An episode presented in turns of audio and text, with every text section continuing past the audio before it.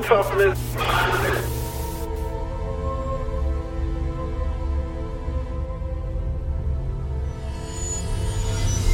Listen, stop feeling sorry for yourself. Come on, man. What's wrong with you? The mental toughness mindset. I had to go to grow.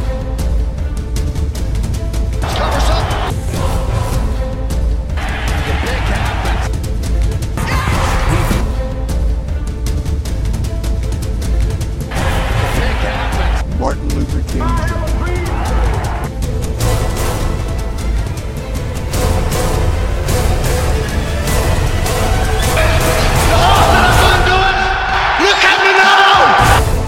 Uh, you got challenges that you're going to run across. All right, so welcome to another episode of uh, the Mental Toughness uh, Mindset Show. Uh, we call it Elite Psyche, and uh, we have guests on that, in my mind, have been successful um, in this uh, thing we call life, as Prince says. I think that's what he says in this in this thing we call life. And I believe that anybody that's been successful in this world uh, has to have this mental toughness type thing because that means you got to go through a lot of things. You got to you got to deal with a lot of ups and downs and things of that sort. And uh, those are the guests that we that we bring on. We interview them and let them just run free, whatever they want to say, how they want to say it. Uh, you don't have to worry about us beeping you, uh, not beeping, but bleeping you. uh, you can say how you want to say it. So we feel comfortable uh, with the guests that we bring on. Now, uh, tonight I have a special guest that I want to in- introduce to you guys, and let me tell you a little bit about uh, this guy. He is a um, powerful trainer. He's a powerful trainer, consultant, author, and motivational speaker.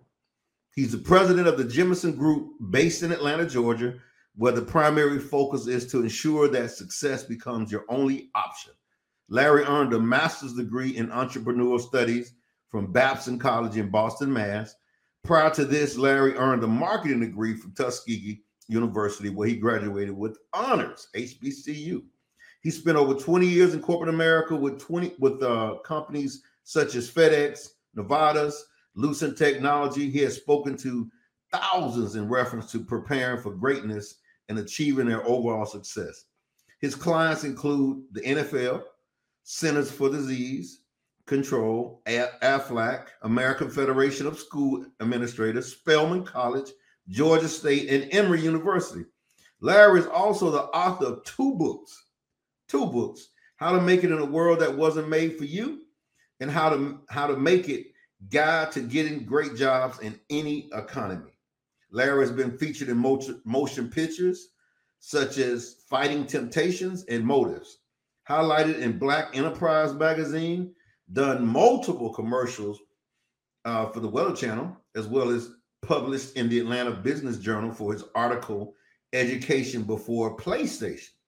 He has been featured on Fulton County Television, ABC, and Money Matters Radio. When not speaking, traveling on the golf course, Larry can be found spending time with his two daughters or working with one of his companies where he markets luxury bed linens, air fresheners, and his latest creation, Weave Breathe, hmm, which removes chronic odors from hair, is now featured on Walmart.com. Larry says one of his most defining moments was being honored for his role in the supporting prostate cancer awareness. And you can learn a whole lot about Larry Jemison by going to larryspeaks.com. Some of y'all do the www. I think that's old school, but we'll go with that. larryspeaks.com. You can find him there. So without further ado, uh, I want to bring up my man from the green room, Mr. Larry Jemison. There he is. Crowd goes wow.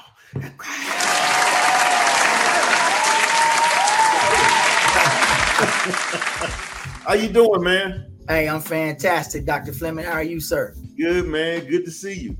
Hey, man, the pleasure's all mine. The pleasure's all mine. So I, I can't see the background. So where are you in this uh world? Are you all around the country? You Atlanta? Or where are you uh, right now at this point? I'm in Atlanta today. I leave for DC tomorrow. Uh, Okay. got got some work going on out there, some opportunities. But I'm in Atlanta today. I'm in my uh, my home office, and wanted to make sure that we were uh, well situated and stabilized so that we could do this this talk tonight. Man, I'm excited to be here with you. Man, I am too. We've talked about this before. Uh, was gonna do a little Facebook Live at one time, and you know my technical skills and things happened that I couldn't really figure out how to do. This it's, it's, it's sad, but I couldn't figure out how to do the Facebook Live. But I think this might be a little bit better here. It's gonna be out for a while. We're gonna have it on uh, YouTube and and look, you know how they say it. Hit the like button, uh, hit the all button subscribe, do all that stuff for Mr. Larry Jemison here. Make sure that you get all and also all the notifications uh, that when we uh, with Elite Psyche, uh, the mental toughness mindset goes, you know, with new shows, you'll actually get that information. So make sure that you do all those things like subscribe and hit the all button, and we're good to go. So all right, man, let's jump right into it. I got a few things I want to talk to you about. I just gave you uh, this fantastic introduction there, and but but you know some things I might have skipped over that um, you could be doing now. So um, let's talk about kind of uh, what is your primary profession? What are you doing like every day now uh, with Larry Speaks or just Larry Jemison? You know, uh, it's a great question to start off with. you know, I, I used to tell people, "Oh, I'm a I'm an author, or I'm a motivational speaker, or I'm a consultant." And, and thanks again for that wonderful introduction. I don't do that anymore. I um I introduce myself as a businessman, and what I'm hoping when I say that is that we can increase the span of the dialogue. I, I want to know a little bit more about what you would talk to me about if I didn't say I was a motivational speaker. As soon as I say motivational speaker, people start going down the line. You know, uh, oh, I know so and so. Have you ever spoken for so and so? They go down a motivational speaking path. But when I say I'm a businessman, I'm hopefully saying, hey, look, I got a sign on my door that says I'm open for business. And if you have an opportunity uh, in front of you, let's talk about it. Or if I have an opportunity in front of me, let's talk about it. Because that's how we're going to get to that next level. I don't want to get pigeonholed into I'm a motivational speaker, I'm an author. Uh, you, know, uh, Dr. Fleming, Tony, you might say, hey, listen, I got a $100 million opportunity uh, for a dry cleaning company. Well, guess what? At that point, I'm a dry cleaner. You know? I'm, I'm a dry cleaner. I'm I'm I'm, I'm all ears. You you had me at 100 million. So uh, I try not to limit myself anymore. I, I I broadcast as a businessman. Yes, I do encompass those things: uh, author, motivational speaker, trainer, consultant. But I only have, I have my own products that I feature now too. So uh, e-commerce is booming, and I, I definitely want to make sure I could take advantage of that and be in that space. So doing a little bit of everything right now. Um, uh, Tony, but but that's that's what it takes to to be successful. Okay. Now, when you were um, walking across the beautiful campus of Tuskegee University, first of all, how did you decide to go there? What made you go to Tuskegee? I can tell you this. You know, I I attended Jackson State University, the Jackson State University, and my goal initially was to go to uh, Clark. I wanted to go to Clark because uh, they had a great. Um, well, I'm gonna tell you the truth. They had they had a radio station on campus, and they had this van that had Clark on it. So I was like, "That's cool, man. I work at the radio station, and I can drive the van, you know, hang out like that." I had never seen a a van or, or a, a car for a radio station at the campus, but you know, Jackson State had their own radio station too, and a nice jazz station. But what what got me uh, was that I went to a uh, Jackson State. uh, My sister was already there. She was a sophomore, and I was in high school. And I went down to visit her for Jackson State uh, Grambling game. I went to the party after. Yeah. I told my sister, I'm coming here. She said, Why you changing your mind? I just said, I'm coming here. I said, It's a multitude of reasons I cannot explain. as, I, was- as I was at the party, you know, I'm Yeah. Yeah. Head on the swivel. yeah. so I'm sure that's not the reason you went to Tuskegee, but let's talk about that. What made you attend uh, Tuskegee University? Well, first salute to you and Jackson State. Uh, definitely putting up big numbers, big names, doing big things. So honored to be a part of that HBCU legacy and uh, hear that you came from Jackson State. Uh, Tuskegee was a was a, a, family thing, man. I um, was a basketball player coming out of high school and knew I wanted to play uh, at the college level. And uh, my mother and father and my grandparents they they had all attended Tuskegee. They were all graduated from Tuskegee University. And I had a sister just like you uh, a few years before me that was there, and you know we talked about some things. And really, I, I you know I got I kind of got tired of the environment I was in. Uh, I really wanted more of that, a different world environment, if you feel me. Mm-hmm. Uh, and I, and I and I didn't have that. Uh, my dad's job moved us around. He was in sales and he moved us around. And so we kind of saw a little bit of everything. Though we were in some nice neighborhoods, it just wasn't at a different world feel, if you if you know what I mean. And um, you know, when it came down to it, uh, I started weighing my options on which scholarships I had for, for basketball and academics. And Tuskegee said, "Look, we want you here. You come play ball for us." And uh, they gave me the uh, the basketball scholarship, and um, it, it, felt like home as soon as I got there. Yeah, I got there. There were people from a number of schools that I had attended over the years. I knew somebody from Memphis. I knew somebody from Chicago. I knew somebody from Florida. It just felt like home.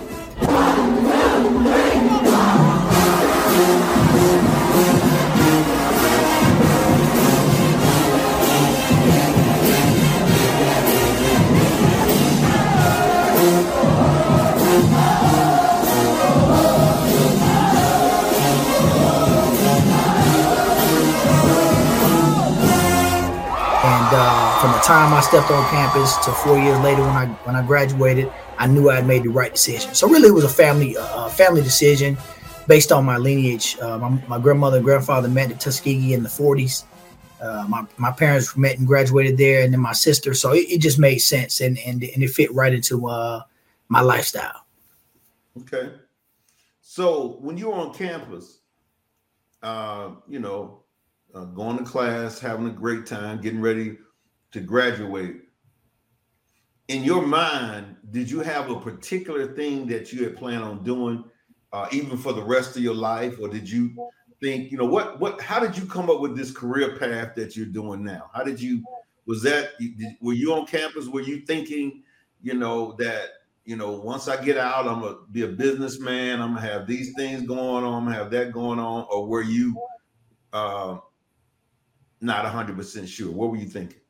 You know, I, I, was a clown on campus. You know, I was going to talk about you when you walked across. If, if your jeans wasn't right, if your shoes wasn't right, I was going to talk about you. You know, I'm going to just walk across the yard and, and not think that you weren't going to get going to get it. You know, yeah. um, but I was focused on my studies. So I tell people I, I attended 90% of the parties on the yard and through eh, probably 50% of the ones off the yard. You know, I, I was one of those guys so I, I got my party on, but I was one of the guys that I would study before the party, go to the party, come back home, get me two more hours worth of studying. So even though I was a, a jokester and, and a bit of a clown, you know, I was getting my work done and I was finishing on the dean's list year after year and, and, and national honor societies and stuff like that. And by the time I graduated, people looking at me going, you got honor scores around your neck?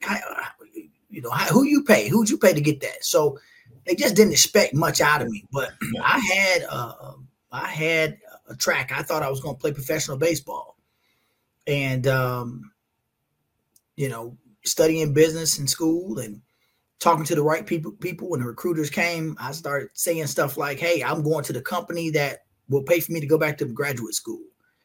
Really had no desire to go back to graduate school, but it sounded good. Mm-hmm. So, uh, you know, uh, Lucent Technologies was one of the companies that was interested in me, and I said, "Hey, I, am looking for a company that's going to send me back to grad school." They said, "Oh, no problem." Not only that, we'll pay for your clothes, we'll pay for your room and board, we'll we'll, we'll take care of you while you're in grad school. And I'm looking like, what's really going on? I didn't really mean that. But here, these folks were saying, "Look, we're looking for talented people like yourself." Uh, at least they thought I was, and uh, you know, my my my my uh, career path kind of started there. I, I, took I started off a career in entrepreneurial finance, uh, working for Lucent Technologies, who had spun off from AT and T, and basically they had me doing like revenue uh, analysis. They had me doing some financial reporting, uh, just anything in that finance space to uh, secure that uh, graduate degree and work in their program for four years.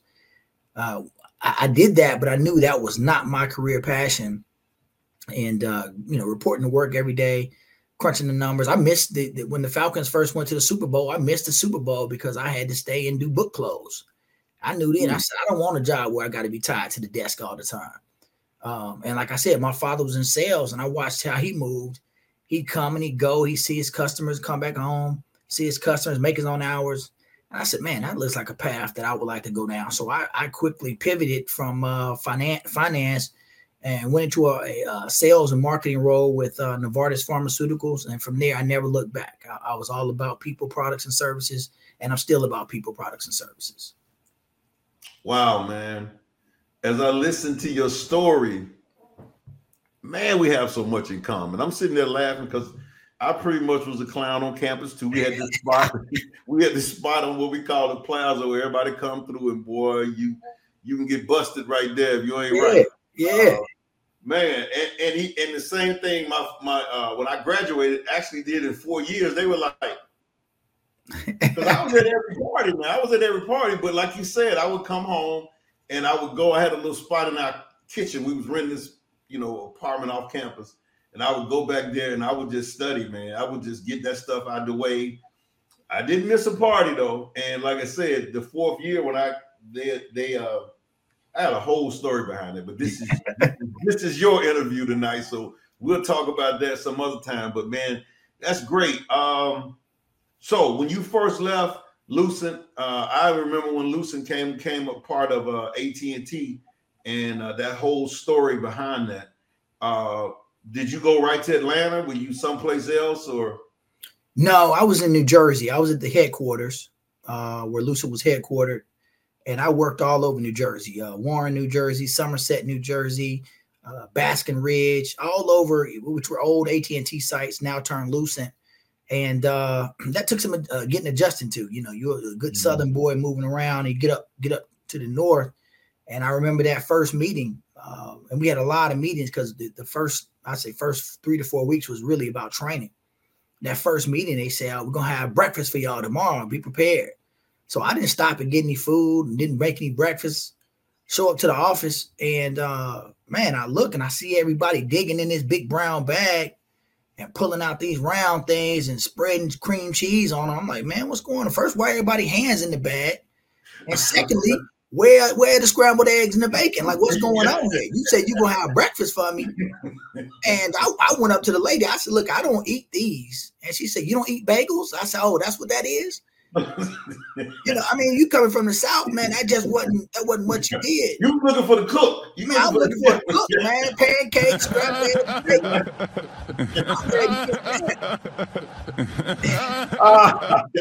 so, so uh, I quickly learned that uh, that's not the way they did things up there. But that next meeting, they did have some bacon and eggs for everybody, and I think the whole crowd, the whole room was just thankful that I spoke up. Like, spoke up yeah. so, uh, but you know, that was just one of the differences. Um, so I was, I was, I was living in New Jersey, but the school was in Boston, uh, Massachusetts, Babson College, which is the number one school in the country uh, for entrepreneurial studies. My dad went to Harvard. You know, I should go to Harvard. And he actually is the one who basically said you need to go to Babson because they're number one in entrepreneurship. I picked Babson because of its entrepreneurial program. I visited the campus and I met with the people and I was like, this is it. And when I saw the Babson program, I was super excited. It spoke exactly to what I wanted to do. As a matter of fact, I applied early decision. It was the school I wanted to go to. And the people that loved business that were at Dean, we all came to Babson uh, you you know the, the Falcons owner and, and co-founder of Home Depot, Arthur Blank, is a graduate of Babson College. Uh, so when when they sat down in the room and and and were talking to us about business, this was no longer theory. Uh, this is what was actually in practice. This is what these folks were doing to generate billions of dollars. So we were getting it firsthand from some of the, the, the biggest and the brightest uh, professors ever. And that too was a uh, culture shock too, because now you're transforming from book study to actual application. And uh, it was probably a bit over my head at the time. It took me a minute to grasp it. But now that I look back and I and I and I see all the all the training and the learning, man, I I, got uh, pretty much probably a million dollars worth of game virtually free. Okay. So what what what being at Babson, did that kind of give you an idea of uh man, I need to get me uh, a few. I mean, I have to get some multiple streams of income because I know you talk about that a lot. Um, was that after Babson when you just got into this world and out here just you know grinding it out, or did you uh, have contacts there, meet people, and y'all were talking about that? Or how did that come about? This multiple streams of income. You know, it was difficult, uh, Tony, because there were people there whose family were, were parts of dynasties. I mean, just just wealth beyond wealth, um, getting new cars dropped off at the school, and just things that, that, that, that didn't apply to me. And I would watch them, I would listen to them, and they would talk money, and it would be big money. And I just I just didn't understand it because I didn't have that. I was I was working off a corporate salary, and uh, the monies that I had to to work with was what they were paying me. So uh, I was seeing a lot, hearing a lot, but I wasn't able to execute on it. But I knew I too wanted that type of lifestyle. I wanted to live a bigger lifestyle if I could. So, so additional streams of income was something that I'd heard, and it was something that was often taught, but you just didn't know how to get there. Um, it wasn't till I'd say a good ten years later when I said, you know what, I'm gonna I'm gonna do something different. I know it's on my business card, but that doesn't pay me outside of my business. You know, if, if I have financial an- analysts on my business card and you're Tony Fleming and you have an opportunity for me, unless you need a financial analyst, you're not going to bring that opportunity to me. So I, I quickly realized, hey man, maybe don't be so proud and so quick to throw out your business card to prove to somebody you have a good job. Prove to somebody that you're worthy of a good opportunity. And that's where the multiple streams of income came. But that was probably 10 years later uh, when I started my motivational speaking company and uh, and then started writing my books. And at that point, I realized, wow, I can make money doing other things. You know, I, I still had this corporate check, but look at all these people that are buying these books online, or all these people that are supporting me when they come to my uh, my speeches. That's where the multiple streams of income came in, and, and that quickly understood and realized that when one thing was down, that other stream could pick it back up, provide a way for you to pay off debt, uh, pay off expenses, or maybe uh, you know, take a nice trip or do the, the, the, multiple streams of income was allowing you to live life in a different way. Mm-hmm. You know, listening to you again, you know, we kind of went down that same path. And, uh, you know, when I think about it, I think about some of the challenges I had with that thought process. I think it was great that I had that thought process and start creating certain streams. But I also realized that most people don't think that way because you know you're natural born. I don't know if you're natural born. I believe you are like a natural born salesperson. You just got that in you. Uh, everybody doesn't have it. You know, it's amazing now how many people are online and social media now are uh, call themselves you know entrepreneurs and they call themselves you know it's it's like a I don't say a fad but trend now where people are using that term and throwing it out there. Uh, but I remember before that, you know, you were in sales and you talked about sales around some of your friends. They kind of thought, wait, hold on, this guy he's kind of slick or something. How you, how you going you can't make a living doing that kind of stuff. You know what I'm saying? I, I, I remember, uh, I actually remember when I left AT and actually started uh, a business. And my mother almost had a panic attack, man. She said, "What are you doing?" You know what I'm saying? She's mm-hmm. like, "You got that great job at AT and T, and you know, uh, I'd passed out all your business cards in the neighborhood, and now this sales thing or whatever you're doing, you know." And so I know it caught some people. Um, to what got them to start looking differently. What kind of um, issues or challenges did you have? When you start talking about motivational speaking or things of that. So I know you probably had people that you were around that didn't have a challenge, but I'm sure you had some that did. Oh, I had all kinds of challenges. Um, you know, when you start a business, it takes money, it takes resources. Uh, I didn't have much of that.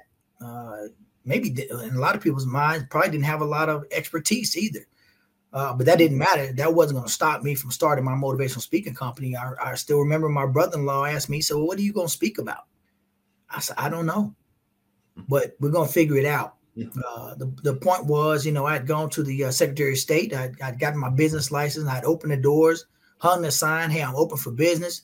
And I started speaking anywhere I could for free. Didn't need any money. I, I was just excited to come out and speak. And after a while, people were like, wow, that was a heck of a message. Would you come to my company? Would you come to my college? Would you come to my son's school, my daughter's school? And uh, I said, yeah. But you know, after a while, uh, I remember that first that first fee. I, I charged a college two hundred and fifty dollars to allow me to speak at their graduation for fifteen minutes. And to me, I was tickled pink. Hey, look, this is my first paid speaking engagement, and I got two hundred fifty dollars for something I've been doing for free. I love it. Well, I quickly learned that I was vastly undercharging. Uh, but again, that's what I mean when I say you got to get out there. You got to put yourself in, in, in an uncomfortable situation. And uh, once you get out there, you'll figure it out. You know, it's kind of like sink or swim. You jump off in that water, you better learn how to swim. What do you say to a person that's listening and watching you and say, "Well, you know, Larry, you you just got it. I don't have it. Um, I don't know if I should jump out there. You know, I did a video and it was two people that liked it, my mama and me. And so we nobody else commented on the video. I did another one. I didn't get any response.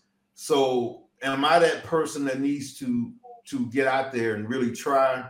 Or um, you know, I don't I don't know. What do, what do you say to a person like that who really wants to, but they're already uh prejudging what's going on just by the little response or no response on social media? Yeah, you know, I tell people work the process, and that's part of the process. Uh, anybody who's great at something most likely didn't start out that way. Uh, you take you take these young men, young women that that play professional sports. You know, when they first started, when they were seven and eight years old, they weren't they weren't the superstars that they are now. It, it took work, it took talent, and they had to grow through the levels. You start with the Pee Wee League. Next thing you know, you're going to uh, uh, elementary and middle school. And then from, from middle school, you go to high school. High school, you're going to college and then on to the pros. It's a process. You have to work the process and you get better when you take those bumps and bruises without all the people seeing it. It can be really tough if you're in a, a room full of, of, people and nobody's uh, pulling for you, no one's clapping for you, and uh, and you bomb, you fail but it, it, it's easier to recover when you're on a, in a room full of three people or four people and uh, you take that stage and, and and you figure it out you say well that joke didn't go so well but it's okay I, you know only three people heard it they're not going to go out and, and, and, spread the gospel that i was horrible you keep working the process and every, um you know eminem the rapper he he talks about that he says nobody remembers when i was in the nightclubs doing five people shows he says but i did them and now I can sell out arenas. So I, I think it's no different for from the process that we must follow. Uh, we need to build our confidence. Uh, you're talking about um, the elite psyche, mental toughness mindset. It starts with getting out there, starting a process, failing at it, learning from your mistakes, and trying again. And each and every time you get a little better and you add pieces to the recipe that's going to make it a little bit better. And you do it enough times, you get pretty solid at it, you get build that confidence up, and then when you get that confidence, it's not too many things you can't accomplish. You know, I hope people are listening because what you just went through was mental toughness. You know, you realized that you had to go through that process to get it right, and a lot of people don't want to mentally go through this. Well, somebody might have laughed at me, or uh, somebody didn't like my stuff, and they don't go through it. And the people who win in life, I have to say, I mean, I understand you got to have belief. I understand you got to have, um, you know, a, a, lot of things going for you. But I still believe that the main thing is that toughness to keep going through an adversity.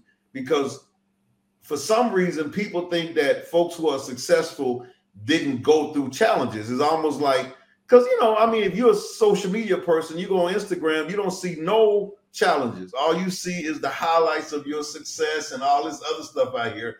And so people assume that they don't have that. And, you know, for me, you know, books that I read uh, have really helped me to understand that everybody goes through this. I always say that uh, the struggle is guaranteed, but success is not. So you're going to have to go through that struggle.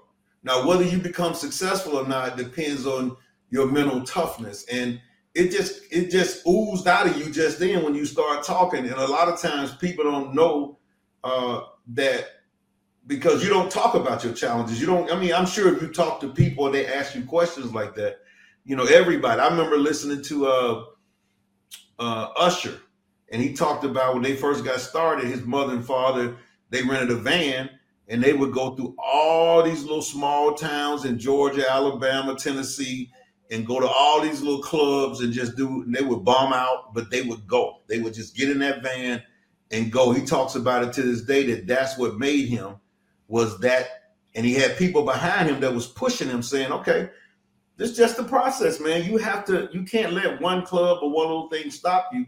And I hope that these interviews that we're doing and having people like you on that folks can understand that's what this whole thing is about is that you got to keep pushing you got to keep going because i'm sure uh, give me one of your episodes or one of your uh, uh, places that you spoke that really kind of knocked the wind out of you for a minute and then you had to recover. You know i went to a place um, i'll never forget this and it was it was about 300 people in the room. One of the people was a sales director the other was a, a vice president.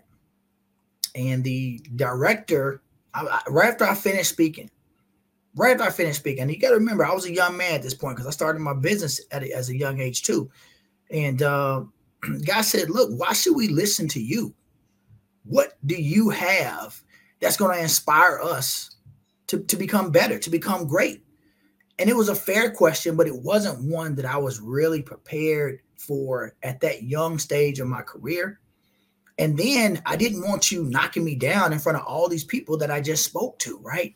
So that question was kind of like one of those, hey, I'm gonna put you in your place type of deals. And, and because he was he had a high level within his own company, people looked up to him. So he was already the big boss in charge. And I said, you know what? And this is like 2007, 2006 my response was, What do I bring to the table? I said, I bring value. I bring value. I bring value on how you can become better, how you can improve. And I said, and I'll tell you how.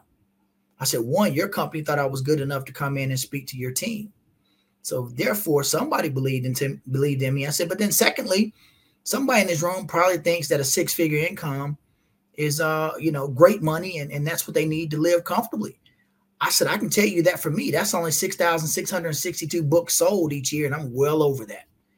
And I think what happened was it broke the room down in a way that says this young person has found a way to get it done in a non-conventional, uh, non-conventional way, and he's not looking for the blessings from you, Mr. Sales Director, or you, Mr. Vice President. You might be the king of this castle, but in mine, you're not. Right. Because I leave out of here, I'm good. You know, I'm I, good. yeah, yeah, yeah.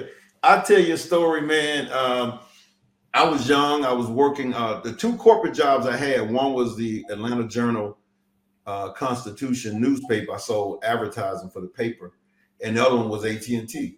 But I remember I used to cold market a lot, and uh, you know, some days you would cold market, and some days you had uh, you would deal with your uh, your customer base. You know, and I was fortunate enough I didn't know at the time that I had one of the best territories uh, in Atlanta. I was just having a great time, and I didn't know that people, when they hired me there, that a lot of people were mad because they wanted that that territory. And I came in as the young, you know, rookie, and they hired me to handle it. And that was Midtown. I had like the Fox Theater, the Atlanta Symphony. I had um, the uh, High Museum. You know, mm-hmm. that was the base of accounts that I had, and and I also had some to do with the Braves, but I also had the cold market some days. And so the days that I didn't deal with my base, I cold market. And I tell this story all the time that I used to go downtown, find one of the tallest buildings, and at that time, you know, they have a, you know, uh, what's the term they use? No. Um, no solicitation. No solicitation, right? So I used to play stupid like I didn't know what that meant when the security guard would try to throw me out the building. But I was sneaking, I was solicitation.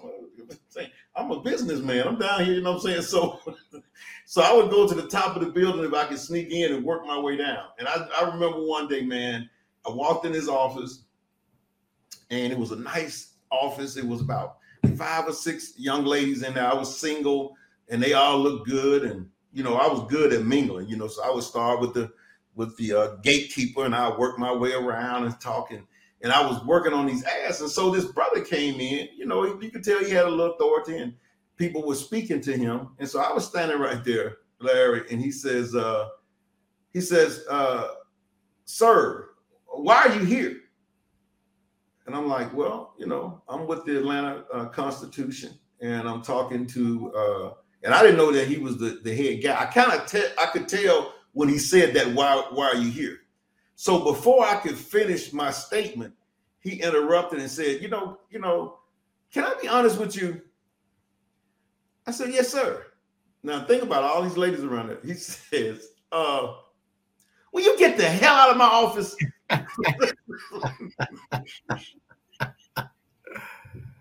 oh, Larry, I'm telling you, man.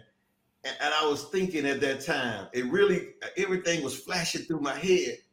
And I was thinking, man, what am I gonna do? Because if I left, I left the office, which I did, I was out there in the hallway. I mean, I was like, man, I was more worried about the females who saw what he said, you know what I'm saying? And so, right, right. Uh, um, so I'm in the hallway thinking, boy, I go to my car and get on out of here. And something told me that if I did that, my career is over. If I go to my car and leave with that thought on my mind, and you know, just it, it just told me don't do that. And so I started going from door to door to door, and I finally got one person who committed to appointment and then before I left, I actually got a full page ad for the for the Atlanta Journal. And when I left there, I left on a positive note. I left on you know, and mentally I was I was better because I would have hung out with my partner. I laughed about that, but I could think. I'm thinking now, man. If I had left that day when he said get the hell out of my office, went straight to my car. I don't know if I'll be talking to you now about this. I don't know what I would be doing, but I believe I would have given up because I've seen people do that in sales when you come back into the office and everybody's gone. Uh, but mentally, that's why I always talk about the mental toughness thing. You think about it now. I, I to keep going to go next door thinking somebody else might say it because that was a that was an awful feeling, man. He said, "Yeah, I bet." Yeah, my office, man. He caught me off guard. You know what yeah. I'm saying? And uh, but doing that, it just made me feel better. I don't. I mean, it made me know that I could win if I continued through that. So, you know, kind of talk about that a little bit because I know that uh, some people it would have just and it probably has ended people careers with something similar to that. Yeah, I mean, you you brought in a lot. Um, I mean, you brought in the whole selling process. One, you talked about uh, no solicitation uh, you know, people putting signs on the doors, don't solicit. People putting signs outside their home, no solicitation. You know, if you're a salesperson, you have a job to do, and that's to to to to to, to generate more revenue by selling product, and you can't do it by uh, not soliciting. I mean, you, you, mm-hmm. you're supposed to sell, and that's what you do. So, you know, I found a way to get around that. People would say no solicitation, and I would say, oh no, no, no, I'm not here to solicit anything, but I am here to drop my business card off with you, and hopefully exchange one from uh, from your side because if I can, you know, help you raise another X amount of dollars or save you this many hours of time, hopefully that will mean something to you. Would, would that mean something to you? If I could save you two hours a week, and then you know, you, some people might say, well, yeah, I, I could use some extra time back. You start getting them with the little hooks and then winning them over and winning them over.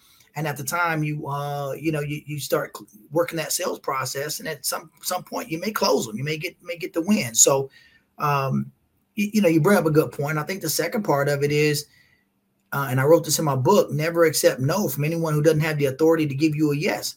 A lot of times you get you get people saying no to you, but they're not they're the wrong people. They don't even mm-hmm. have the right to tell you no. Mm-hmm. You know, if I can get to your boss, if I can get to the procurement manager, if I can get to the VP, he or she may tell me, you know what, Larry, shoot, man, you're bringing a lot of value to our team. We need this. So you can't stop. You can't stop going at it because you might not have gotten to the right person just yet. So you you you, got to work your work your plan. I'm not saying you do it all in one day. You may have to come back every four months, every five months. And what you'll find when you keep coming back is that the players often change. So the guy that threw you out he may not be there eight, eight months from now. If you keep going back, you keep going back, you realize he's been promoted. He he now lives in Michigan, and now you're dealing with somebody else. So you just got to keep to it, and again, keep working the process. You know, and it's funny. The story behind that was probably about a week and a half later. Um, they called me from that office and wanted to buy a full page ad, and I said to the lady, I said, "Don't you remember? Don't, that was me. That you sure you wanted? That's the one." She said, uh, "Whatever his name, Mr. Johnson. Uh, that's just him. He does that to everybody.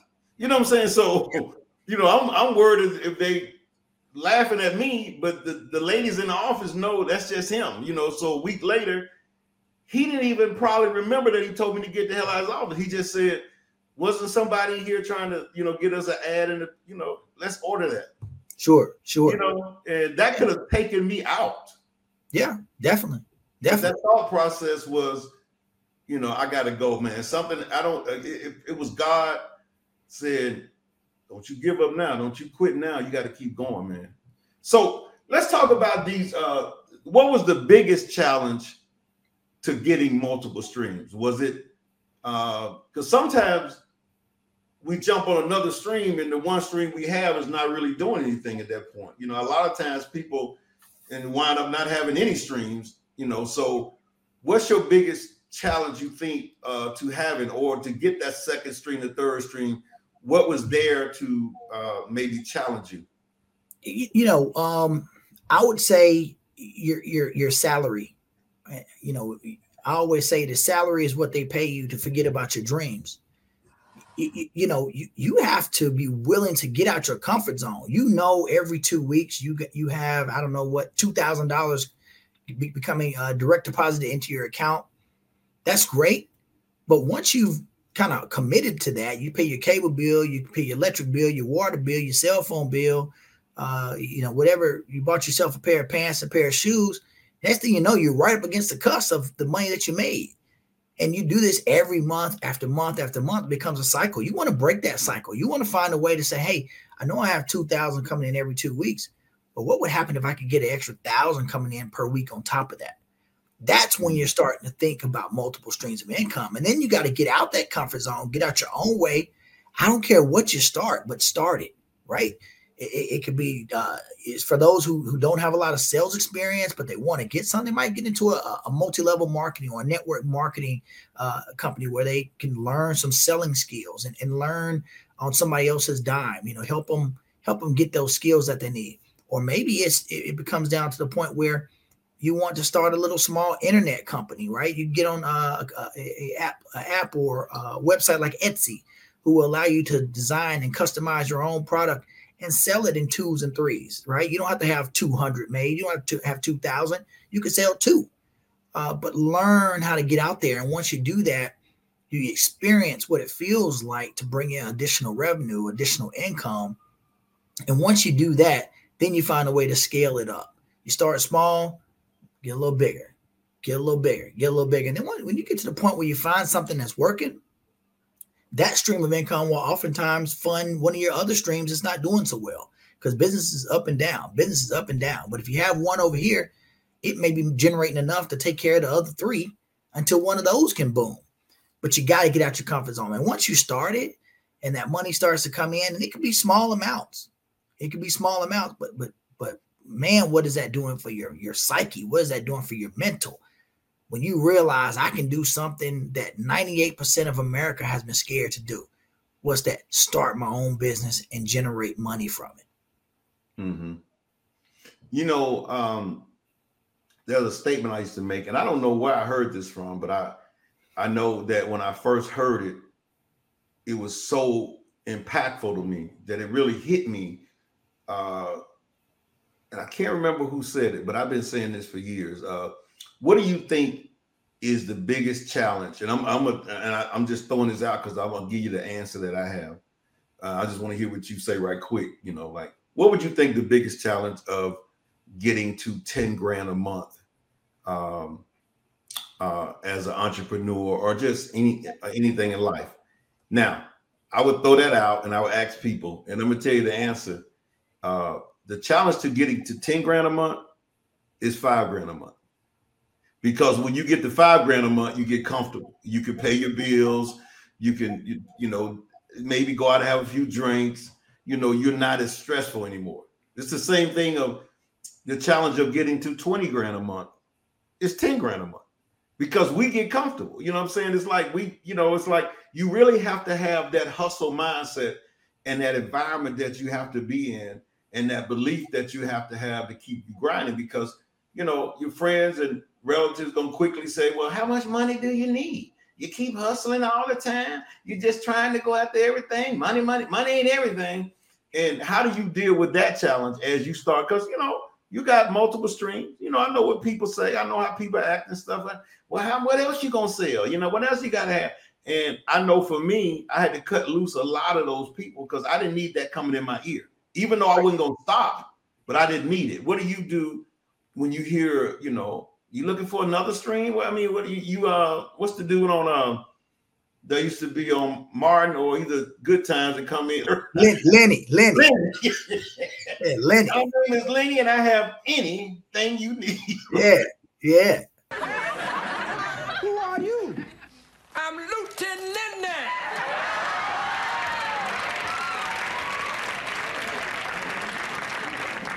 And when you buy from Lenny, you save yourself a good penny. Yeah. So people start looking at it that way. How do you deal with that? You know, for me, I've turned it into a game. Um, mm. I, I, have fun with it. It's not work anymore. Um, people say, "Oh, you always selling something. You always." Mm. Yeah, but you know what? I enjoy the process of bringing something in, shining it up, and reselling it back out to somebody for more than what I paid for it or more than I acquired it for. To me, that's just it's just fun. It's just a good time. And once it gets to that level, I'm not worried about what somebody has to say or a, naysayer coming in saying, You always doing this, you always doing that. Yeah, but I'm always eligible to take care of my kids when they ask dad, can you can, can you help me over here? Can you can you pay for this? Or dad, let's go on vacation. So it's there's rewards to the work and the effort that you put in. And a lot of time it's not so much the financial um, the monies that actually come in, but what the money allows you to do. Uh, mm-hmm. You know, I hear people all the time, you know, like, man, if I had the extra thousand dollars, I would go to Tahiti or I'd go here or I'd go there. You don't hear me saying that. You know, my my my mantra is gonna be, I'll have that next week. We can go to Tahiti. we can go to Tahiti. You know, that's not gonna be a limitation. It's gonna be the reward. So I've turned it into a, a, a mechanism of fun, uh, almost like a game. And those who are around me, successful people in my circle, we think alike. I, I don't really have people in my circle that are now telling me, no, you can't do this or you shouldn't do that. Those folks aren't in my circle. I, I tell people there's two sides to every circle the inside and the outside. You want to keep the like minded people on the inside so you can accomplish your goals. And hopefully, if they're if they're smart, they want to run with you, and vice versa. So, in that process of going for success, um, making money, what would you consider happiness in that process? How do you how do you look at happiness? Happiness in that process is uh, understanding the process and enjoying the ride. Understanding the process and enjoying the ride. A lot, you know, um, Will Smith was in a movie and it was titled uh, "The Pursuit of Happiness." and that's a misnomer because in life it really should have been called been called the happiness of the pursuit. Mm. You, you you you need to be having fun and enjoying life today. A lot of people wait. They say things like, "Oh, I, I got a I got a a new bottle of Uncle Nearest premium whiskey. I'm going to save this for a special special occasion," and then that day never comes around. Right. No, go ahead and plan, invite your friends and family over who you want to crack that bottle with and say, hey, we're going to enjoy this nice, fine beverage that we have here because today means something. Mm-hmm. Tomorrow is not guaranteed, and we all know that, but we don't live like that. You know, I, I heard a I heard a, uh, a a thing on the radio, I guess it was on the radio, where they said, um, if I gave you twenty million dollars today, would that make you happy? And they asked two people, and both of them said, yeah, yeah, definitely give it to me. They said, but what if I told you you were gonna die tomorrow? would that 20 million be worth the same as much? And they say, no, I, I don't need the 20 million if, if I know I'm to die tomorrow because the time is the resource that's the most valuable. It's not the dollar amount. The time gives you or affords you the ability to generate the dollars and make the dollars. Um, so happiness to me is the pursuit of it. it it's it's it's it's it's it's enjoying the ride today. excuse me, enjoying the ride today and enjoying the ride tomorrow. And you may not make the million today or tomorrow, but you got to enjoy what comes your way during that time period. And if you do that and surround yourself with good quality people, I'm talking about people that aren't trying to steal from you, people who have good credit, they're not trying to, to utilize you or use you. Um, and, and these are just some basics. These are people who enjoy being around you and can add just as much to you as you can to them. Those that that that's a that's a, a, a recipe for happiness. Being around good folks, good people, and having the opportunity to generate a life that's bigger than your own expectations. That's that's what it's about. Now, if you got people pulling on you, taking away from you, uh, uh, um, and it may not even be you, if you it could be your niece it could be your nephew that are bringing this negativity to your life. You know they fighting in school they shooting at school they doing after a while it affects you. So you have to find a way today to get these things in order so that you can live the life that you want to live. You know I, I tell you something kind of funny when you mention people not stealing from you uh, had a partner of mine. I hadn't talked to in a while either. This was probably about 10, 12 years ago. He had a car wash uh, over off of uh, Fulton Industrial. And he was opening a new one up in Marietta. And so we had been uh, working out in the gym. We walked outside, and his partner who works for him, you know, he ran the one down off Fulton and he was setting up the one in Marietta. So he was talking to him on the phone and I never forget this. And the brother said it so smooth, the way he said it. And I just had to just fall out laughing because, he, you know, when he got the phone, he looked at me. He's like, "Man, I'm dead serious." He's like, "I'm like," he said, "It's out of my control." But the question was, he asked his partner, uh, the guy that was with me on the phone. He said, "Now, uh, we're gonna set this one up the same way that we set up the one uh, on Fulton." He said, "Yeah." He said, so we're gonna have the same lines and all this. Yeah. And, and my boy said within a just smoother, he said, Yeah, and you keep stealing the same amount that you steal down there, and we good. wow. Wow. No more. Don't take no more. I already know what you're taking down there because I already counted it. I mean, it was if he got the phone, I said, man, he said, yeah. He said, I can't control these jokers from still. I just got to monitor because I he don't think I knew that. But I'd already counted that kind of thing in the budget. I know it's like how Walmart count theft and they know a certain amount is going to be stolen. Yep. And when he said that, man, I was just, I still think about it today. It was hilarious to me. He's like, yeah, you know. And, and my man paused on the other end, like, stop. You know, yeah, I know you're stealing. But yeah. you, you're not doing enough to damage me. I know you're taking a few things home to the family. Just keep doing the same amount over there, and we good. That's right. Uh, but you know, when you say the environment of the people that you hang around, uh, that is so important uh, when you talked about that because it gives you the the strength to uh, to do more things and to challenge yourself. And not only the strength, you know, it gives you that you know you start hearing more things from people who are trying to or are doing better. Makes you want to do better. You know, you know, you know the old saying. Uh, what is it?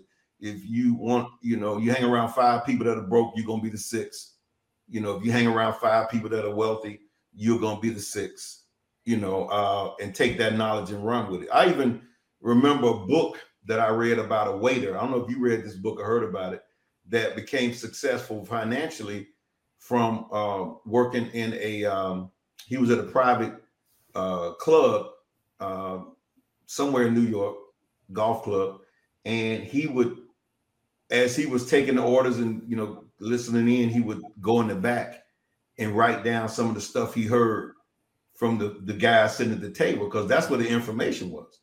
And after a while, he became successful just taking that information that he gathered in this private club because the club was 100 grand a year to join, you know, to be a part of it. And so, and, and I tell people all the time, the 100 grand is not uh, racism, is not trying to keep, it's just that they want to keep the same mindset of people. You know, they don't want Bub in there saying, well, how are you going to do that?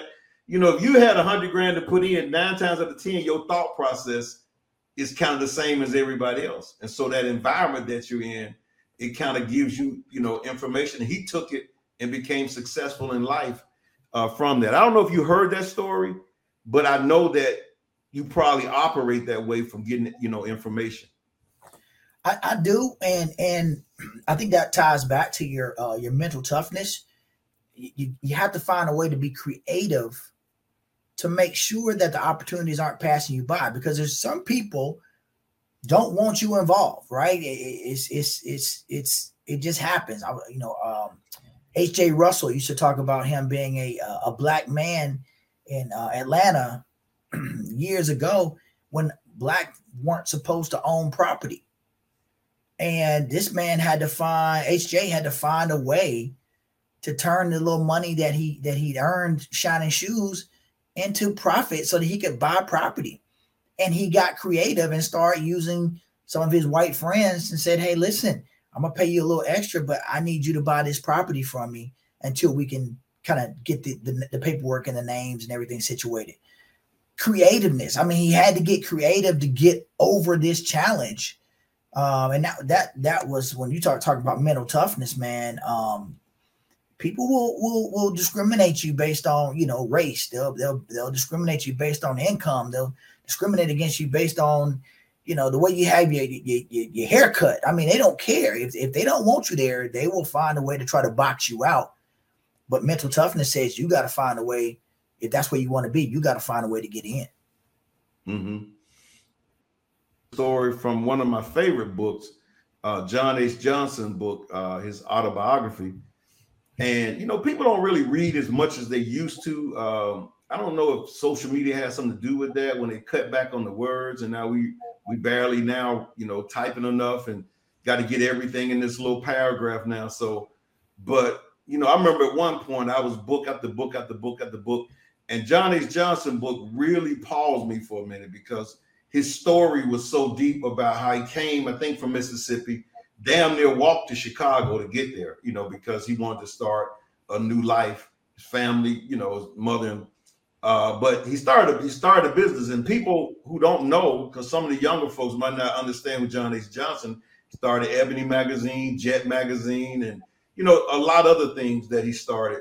One of his stories in there was that there was a building downtown Chicago that he wanted to buy, and the guy, the white guy, wouldn't sell it to him. Strictly on it was strictly racism. He just would not sell in that building. He wanted to build and the risk that he had to take goes back to the mental toughness thing was that he had a he had a friend of his who you know he assumed was a friend and he found out later that the guy was really his friend because he was a white guy and he went to him with that strategy and the white guy told him he said man you know uh, let me buy i'll go down there and buy it and i'll sell it back to you so john h johnson gave him the money no agreement or anything, just you know, trusted him on it. He went strictly straight to the building where the guy said the building went for sale, bought the building, and turned around and sold it back to John H. Johnson for a dollar or something like that. And they were buddies. They became, you know, good friends and you know, all that kind of stuff. But that mental toughness thing, that that elite psyche that he had to keep going uh, when you run out of options. Because most people would have just you know, went to the paper, he's racist, and you know, I'm just not gonna, you know, sometimes you might have to do that. But at that point, he was like, man, you know, I want this building, I have the money, and I shouldn't have to go this route, but I'm gonna go this route. You know what I'm saying? And that's what happened to him. So that thing about, you know, just keep fighting and keep going and keep, you know, uh, swinging until you get to that point to where I think Les tells a story about how you know, he says God says, man, let this guy through. Because he keep climbing the wall, he hopping the gate, he climbing under the gate, he's doing everything, and you know, he sees that you're not going to give up, and so you go through it, and that's the whole point of doing you know, these interviews that I'm doing, I, I've talked to a couple of guys that played in the NFL, and that tells you, you know, you know, that's one and a half or one percent that ever get to the league. You know, let alone, you know, you think about how many play in high school, how many play in college, and then yeah, you narrow that thing down to seven rounds, and then you get a few, and then now you're in the NFL. That takes not only just physical uh, uh, confidence, you need the men, the mental, not physical confidence, but physical uh, qualities that you need to win. But you also need that mentality and that mental stuff to be tough because you know you, you battle against some of the best uh, people in the world. You know, some of the you know like when people say all the time, but you know you could take Alabama and they can beat one of the NFL teams. Mm-mm. That ain't you dealing with the best talent in the world, mentally and physically. That's right. You know, so you're not going to do that, but uh, that made me think about that story of just going by any means necessary, you know, making this thing work. And um, you know, anybody successful has done that. Uh, this question here, I had a I had a question that I was talking to a young lady. She's an entrepreneur. She's sharp, and I, I eventually I want to interview her too. And we kind of went back and forth and battling a little bit on this question uh, because she was adamant about success and being an entrepreneur and being a winner. She says that you got to be born with that, with that skill. You can't put it in a person.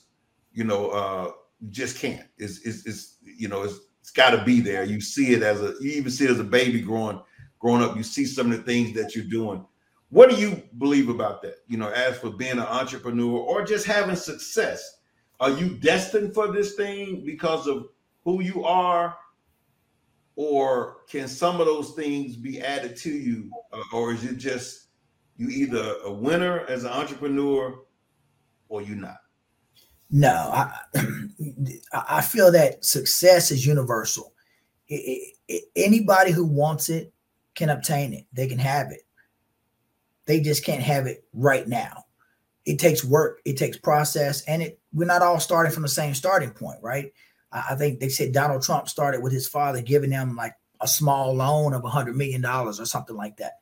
Uh, that's not common, and that's not what. But, but for most folks, you come up and you're looking at other people who have, and you may not have, but if you want it, you put a process in place and you work it and you work it and work it, and you'll start to get some small wins, and then as those small wins turn into bigger wins you'll start to realize, man, I kind of like winning.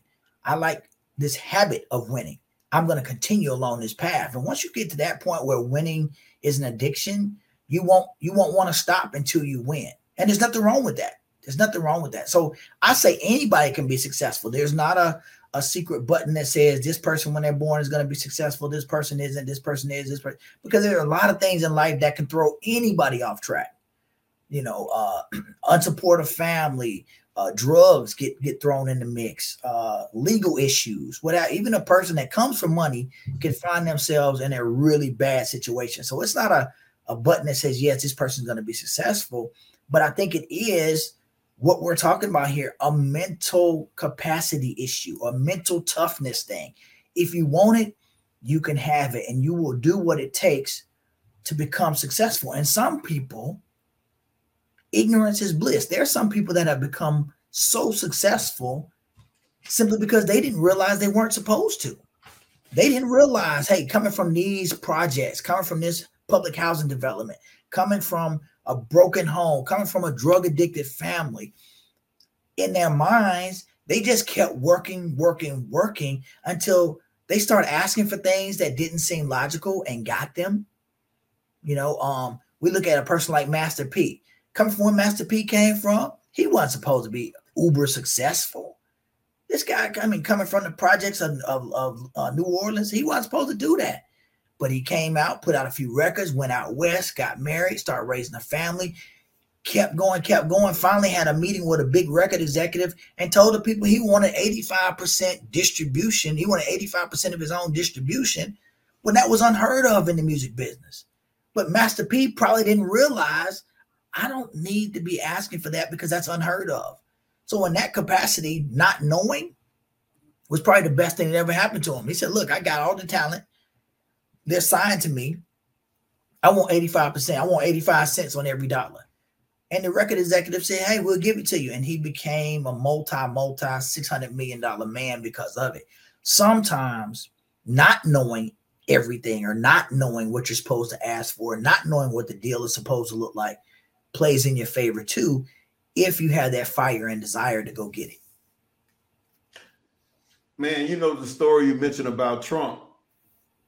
Uh, he actually had it in his book, and I read his book, and it was when I read his book, I read a couple of his books, and this was before, you know, this was when everybody liked Trump, when he was the playboy, and he was, you know, this was before he changed his method of mm-hmm. recruiting people to to elect him in office.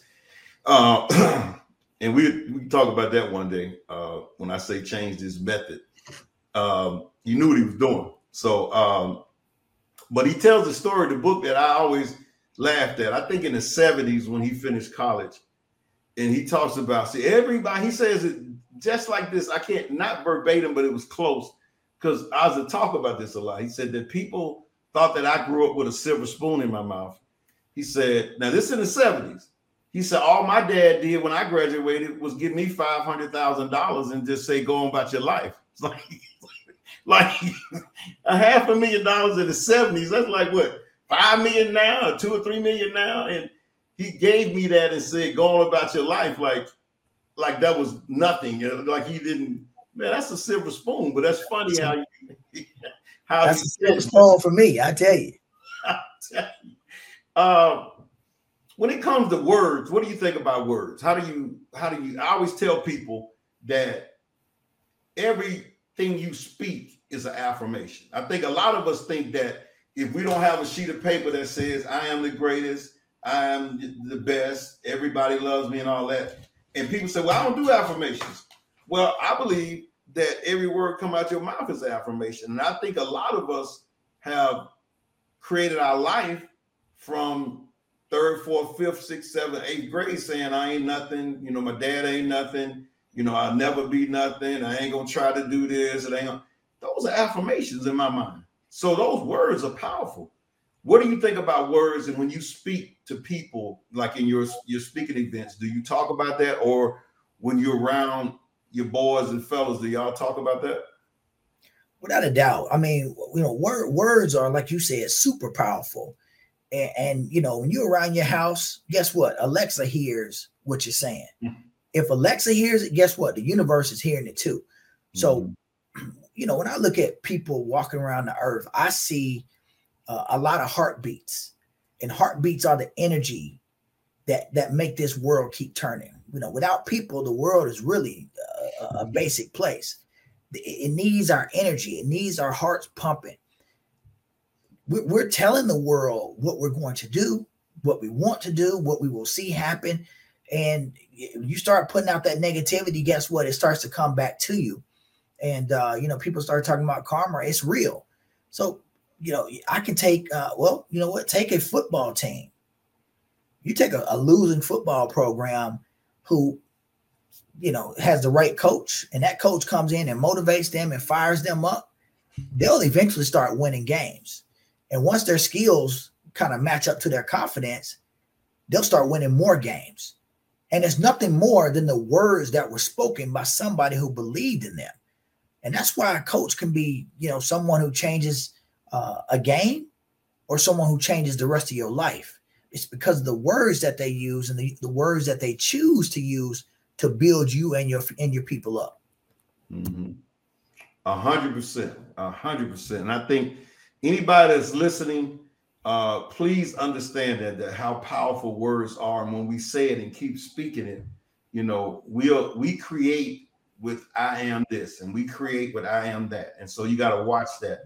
Um, you know, it helps with uh you seeing well, it helps not only you seeing yourself, but speaking yourself into the future and doing those things over and over and over. Now, I always ask this question, and, and I like to know uh, to any any person I'm interviewing, because uh, I remember in the 80s, uh, 70s, and 80s where you had uh, different genre of music, and I liked it all. MTV age, you know what I'm saying? You had that music, you had uh, you know R&B, uh, the jazz. You had all kind of stuff, and I, you know, I'm a music guy, so I loved all of it.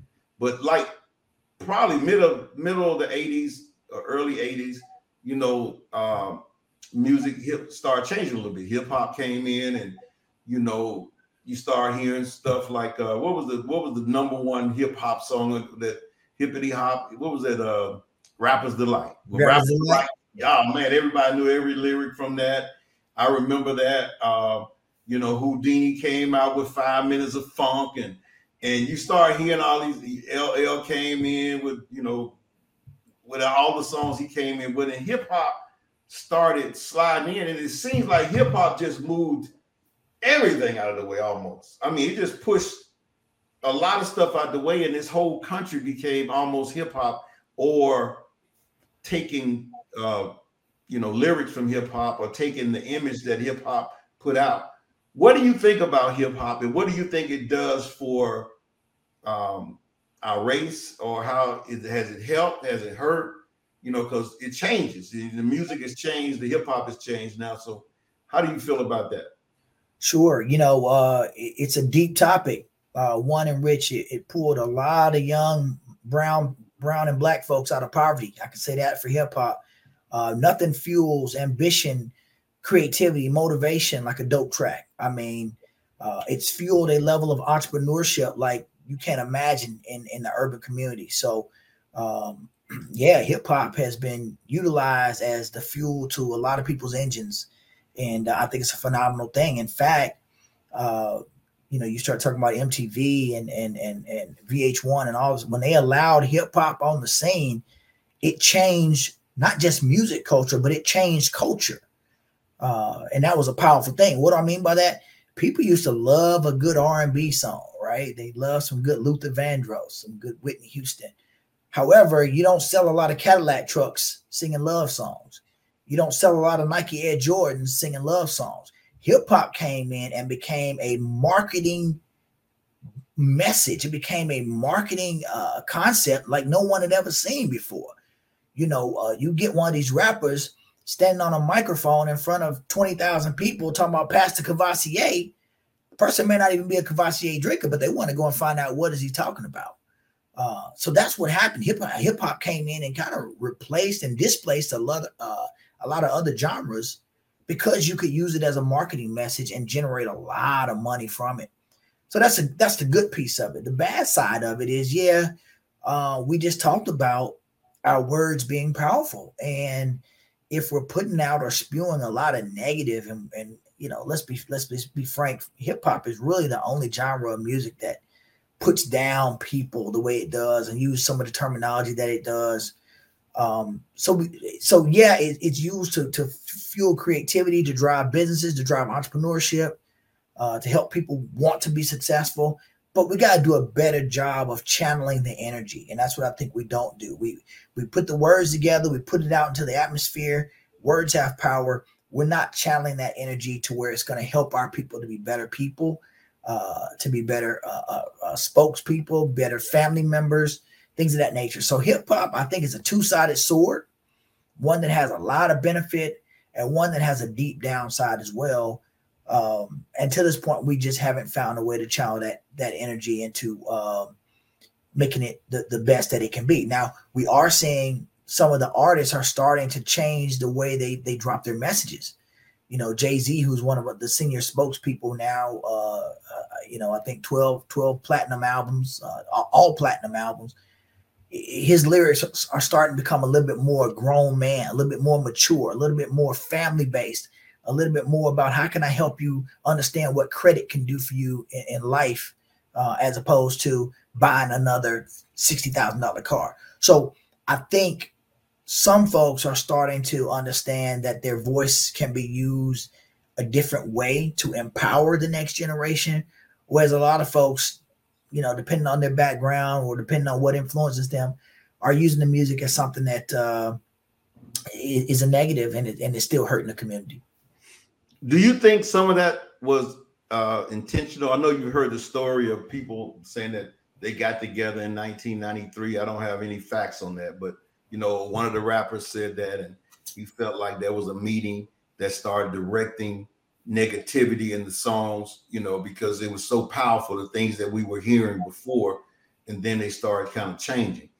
Do you think that that was um, a concept that was planned and put together uh, by allowing us to? Because at one point you can even curse, and now it's like you could you could do that uh, on the radio airwaves, and now you can say almost anything you want to say because you know it's free speech. I think Luke was the one you give credit to for that, uh, and I believe in that also. But um, but if it's a plan or is it, is it a concept that was put together by the opposition to get us to go the wrong way, then I, I got challenges with that. But I don't know, you know, because you hear people say all the time that they don't have to say that. They can say, uh, I mean, but is it?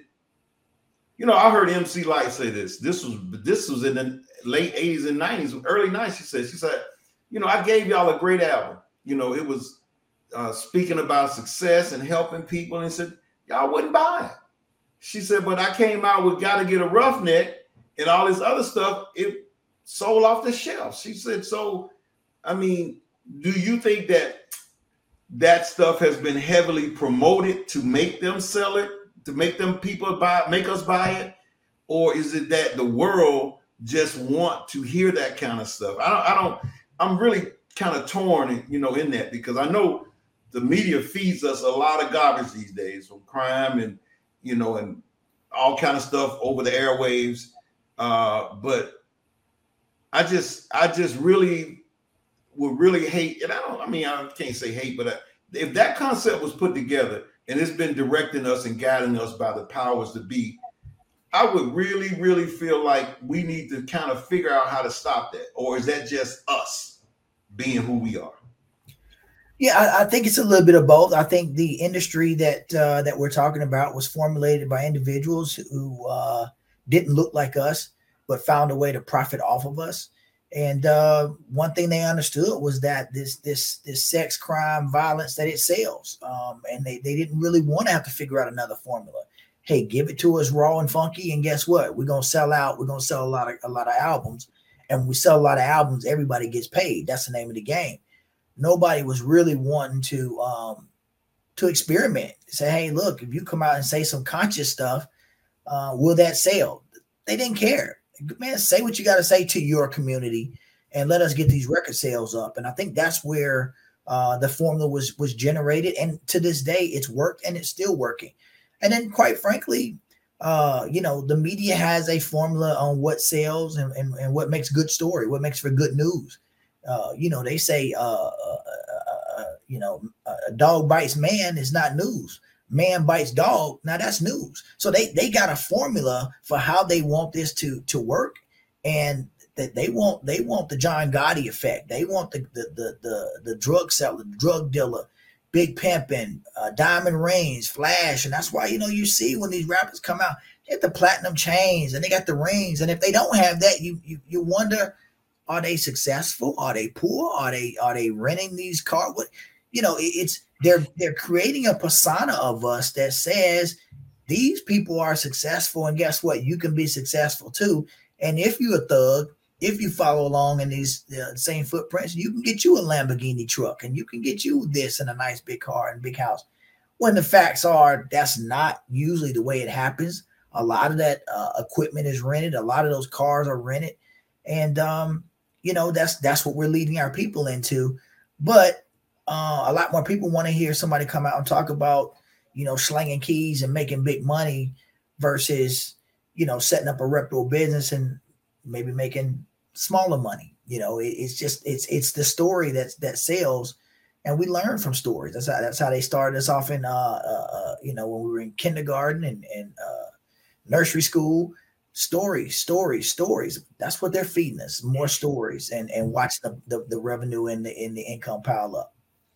You know, this subject, man, we need to come back to one day and have a, like a little panel where we can talk about this because I believe, you know, it's so much in that. You know, uh, it's probably a lot more that you want to say um, that, you know, that we all need to talk about because, man, and I don't know how much that's going to help, but at least getting those thoughts out for people because some people don't even They only think one way. They're not thinking another way. Um, let me ask you a couple of questions. We're gonna wrap it up. The last one is uh, well, two more, uh, and then I got a few mental toughness questions I want to ask you. All right. So besides talent, you know, you already know my answer, and I believe that mental toughness is the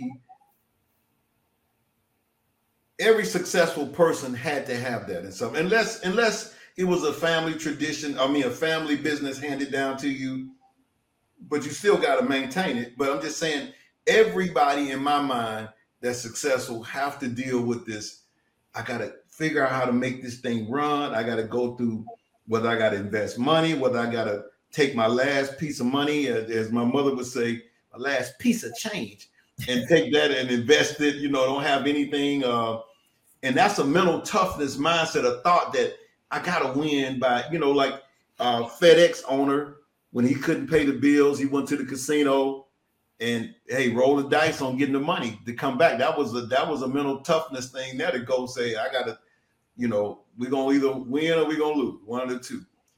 Besides talent, and let's just say besides me talking about mental toughness, what else do you think a person needs to have success in life? You know, talent is one thing. I think talent is good. If you have it, that's great. But there's a lot of people that are doing very well with limited talent. So talent is is just a small piece of the equation. It's a, it's a piece, but a small piece. I think even big, bigger than that is the opportunity, and then on top of that, the exposure. If you can generate, you, you can have a, a minimal amount of talent, but you have the right opportunity and then the exposure that'll kick you into the next next level you know i, I watch people that have uh, subpar companies uh, but then when they came out with that uh, that that tv show shark tank and they were putting these people with some very average products on the shark tank 40 million viewers and next thing you know their, their product is a household name it was the exposure behind it and we, we're really seeing an influx of that from um, from from shows like america's got talent the voice American Idol, you know, people with very subpar talent. I mean, even, and I'm not knocking this guy in any way, but Ryan Seacrest, he was one of the first hosts of uh, uh, American Idol. Now, this guy owns like 50 radio networks across the country, and he's doing New Year's Eve uh, presentations every year on the biggest networks on TV. I would say Ryan at that point had limited talent. You know, young man from Dunwoody, I'm proud of him representing Georgia. But uh, but he was able to to really cascade that into something big, something huge. Uh, but it's the exposure piece of it. We have to find the way to get the exposure, and that's what we're seeing with social media now. These young folks coming in with a different mind, they're not worried about how much talent they have. They're trying to build up followers. And if they have followers, then they know they can get exposure. And if they can get that exposure, they know that some of these networks and, and uh, apps will pay them for the eyeballs that they get on their videos. So you know, talent is one thing, but don't lean on it. Don't get down if you don't have it. Find a way to to to to get the opportunity and the exposure. You know, there's there's a whole whole team that surrounds LeBron James that didn't score 38,000 points on the basketball court, but they're getting money, they're getting paid because they found a a, a, a niche where they can help LeBron continue his career. So maybe you're not putting the, the ball in the basket, but you're enabling other opportunities to come and it's providing exposure once you do it. Okay. Few mental toughness questions I want to ask you right quick. And if you were in the elevator and you had two levels, I mean, you was on the second floor going to the first floor, and you know, my answer, I want to give your answer. If somebody asks me what is mental toughness from the second to the first, I'm gonna say uh, being uh, uh, uncomfortable. I mean, being comfortable, being uncomfortable. That's one thing. And also always finding fuel in that tank when it's empty. You always figuring out another way for mental toughness. That's my answer. But you know, mental toughness, it can be a lot of other broad answers. What would you say? A quick answer to when somebody says, Man, that dude is mentally tough. What is that? I think you got to find a way to enjoy what you're doing. If you find a way to enjoy what you're doing, one, you'll you'll you'll do it well, and two, you won't have the desire to quit. So if you can find a way to make it fun, any great athlete will tell you, man, I love whatever it is. I love basketball. I love football. If they love it, it's not as hard to get up and do it every day. It's not as hard to do the workouts because you understand what you're doing. So try to find a way to enjoy what you're doing. Okay. And that could be mentally challenging as well. That could be tough. That's no easy task. Yeah. But if you can, it makes those tasks easier to maneuver. I always say you can make yourself enjoy anything. Like you know, when people say I'm looking for my my um, purpose. You remember the purpose? You, you remember uh, it really got popular when the brother in Atlanta that was in the courtroom grabbed the gun and and what was his name? He took off through the building and Brian Nichols. yeah, Brian Nichols. Remember, he went over his lady's house, which probably was his girlfriend, but he claimed it wasn't. And when they interviewed her, she said, I was sitting there reading The Purpose Driven Life. And boy, after that, everybody was looking for their purpose. I got to find my purpose. That I mean, it's amazing that because of how powerful the media is, this lady talking about one book that she read, and everybody instead of looking at Brian Nichols, they looking at I got to find my purpose and find my purpose. And I always said, you better decide on something and make it your purpose. That's right. Make it your- You can learn to do anything. You can. I remember before I got married, you know, I wasn't big animal fan. I wouldn't. My what? My, but my wife loved animals. She loved dogs and stuff. And I remember uh, a counselor I was talking to said that you're gonna love dogs too. And I'm like, so. So after I got married, I realized I kind of love dogs. You know, but at first I didn't. You know, I learned to do that. So you can learn to do almost anything. But back to what you're talking about sports. How do you feel about? Uh, do you think growing up as a child playing sports? Because I notice a lot of business people also play sports, and maybe it might be the team thing, or anything. But do you think that you learned a lot of mental toughness things while you were playing as a kid? You know, I, I think it's probably one of the best things a, a child could do is play sports um, because they learn, even if they're not at the top level, you're going to learn uh, what it means to, to win. You're going to learn what it means to lose. You're going to learn what it means to, to, to need to make some self improvements, uh, maybe some assessments. You, you may learn that, you know, you could quit today, but that's not the best thing for you. Um, how to work with teams. And I know a lot of corporate recruiters look for people or individuals that have sports backgrounds because they get so many leadership traits that come out of those. So yeah, I, I, do. I, I think that uh, having some type of sports background benefits all of us. Mm-hmm. I think corporate America, and I, and I believe Deion talked about that. Coach Prime, when he's at Jackson State, he talked about that. You know, all these corporations when they go to the uh, what do you call it? I remember going down to that particular building when I got ready to graduate to interview. Yeah, the career fair or Yeah, yeah. He said the career fair needs to be with a lot of these athletes. He said 98% of these people are not going to the NFL, but they got leadership skills. They want to be a leader. I mean, they are a leader. So you ought to set up a fair to be talking to these guys about going into business because they have that. Uh, they know how to be on a team. They know how to create a team. They have the leadership with it, the mental toughness that comes with it. They have everything in place. But a lot of times we skip that. We don't. You notice that in a, they don't let athletes. Well, not don't let, but a lot of guys that probably should have gone through corporate America and been a leader there was never really interviewed or even talked to um, about that. So, what do you? So you're saying that you feel like that sports is a way to develop that mental toughness? It is. It, you know, um, sports is a way, and I think it's it's what we were just talking about, a way to enjoy life, enjoy things. Mm-hmm. For most people, sports are fun, right? Now, I don't care what level you are. If you just like being on, uh, being on a team because my friends on the team, th- th- it's fun. So now you can learn some basic life skills with very minimal risk, right? If you lose the game, it's okay. You come back next Friday, you got another game. Um, so there's there's there's very minimal risk, but you can gain so much. And you start talking about those leadership qualities, those leadership traits, and you can learn from other good people on the team, right? You say, man, Tony can can dribble down the court with using both hands, and he didn't have to look at the ball.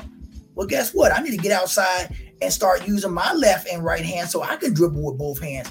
Tony just made me better without Tony even knowing I was watching Tony.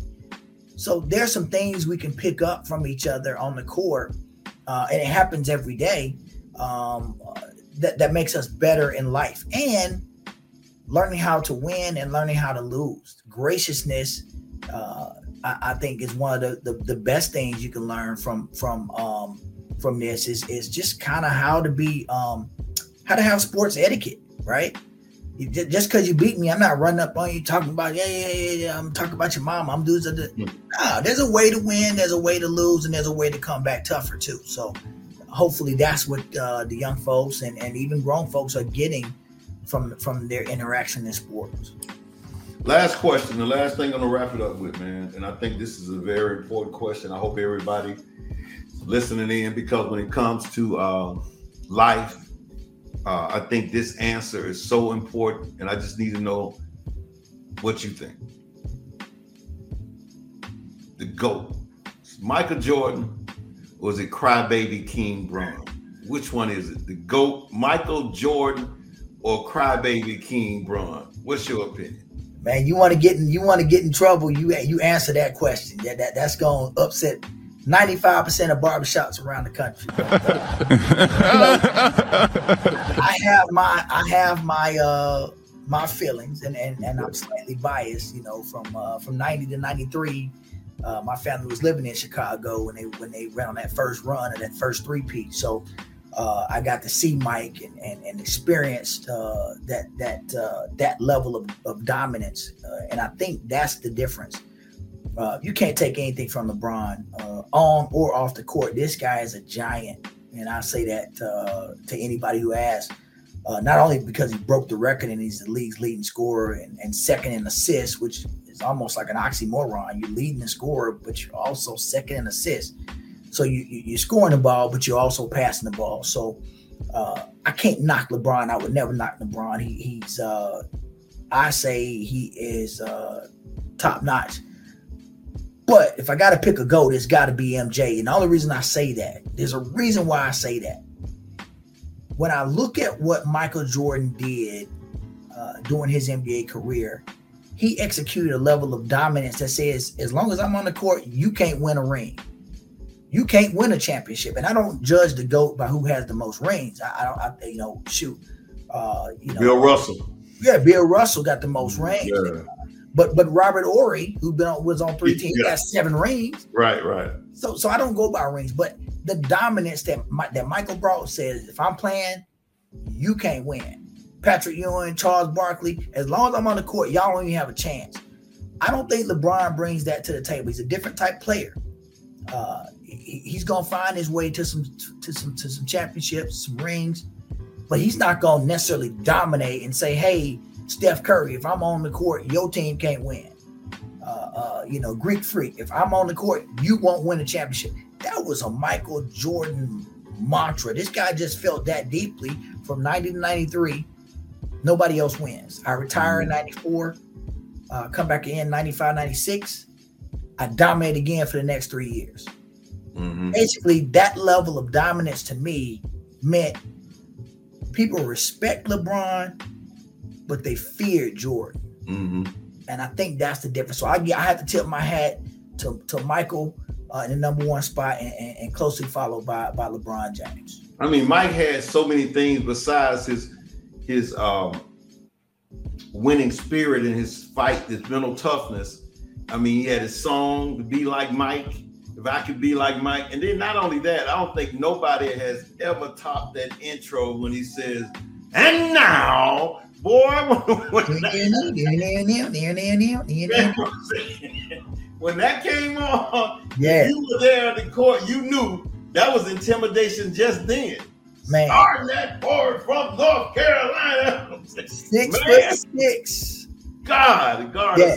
you know Yeah. that was um, just that alone. Those things there, man. I tell you. Um, but Larry, I appreciate it, man. I I, I enjoyed this, and bro, we're gonna do this again. You know, because I plan on keeping this going. So we'll come back, you know, some other time and talk about a lot of other topics. I just want to hear a little bit about you today, and let the world know uh, about Larry. Is it Larry Speaks? Larry Speaks. Yeah, Larry yeah. LarrySpeaks.com.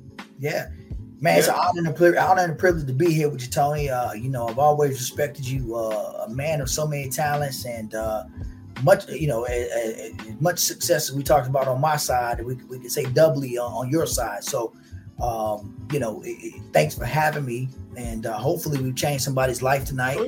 And uh, and, and, uh, they and, and if not, look, they need to reach out to us so we can give them some more hints and tips. Like, look, exactly. Let, us Yeah, we- let's have fun with it. Let's do it. We're gonna be doing more things together anyway, Larry. So man, appreciate your time. Um, I just really do, man. So we're gonna close it out tonight. Um, so anybody who's watching this, we're actually gonna put these out on YouTube again. Like I said, make sure you uh, hit the like button, hit the all, all these things because we're gonna have more mental toughness, uh, elite psyche videos coming out. Uh, and like I said, Larry is our third person uh, at the from the beginning. So you imagine the third episode when we get to hundred episodes or two hundred episodes, he was number three, uh, and that's special to me. So all right, man, appreciate it. We're gonna sign off, and um, y'all keep looking for the new videos coming out. We'll be putting them out soon. Thank you. Hey man, thanks a lot. Take care. Respect. Right. Make sure that you like and subscribe and, and hit the all button and all that kind of stuff because we're to have a lot of good interviews uh, on this podcast.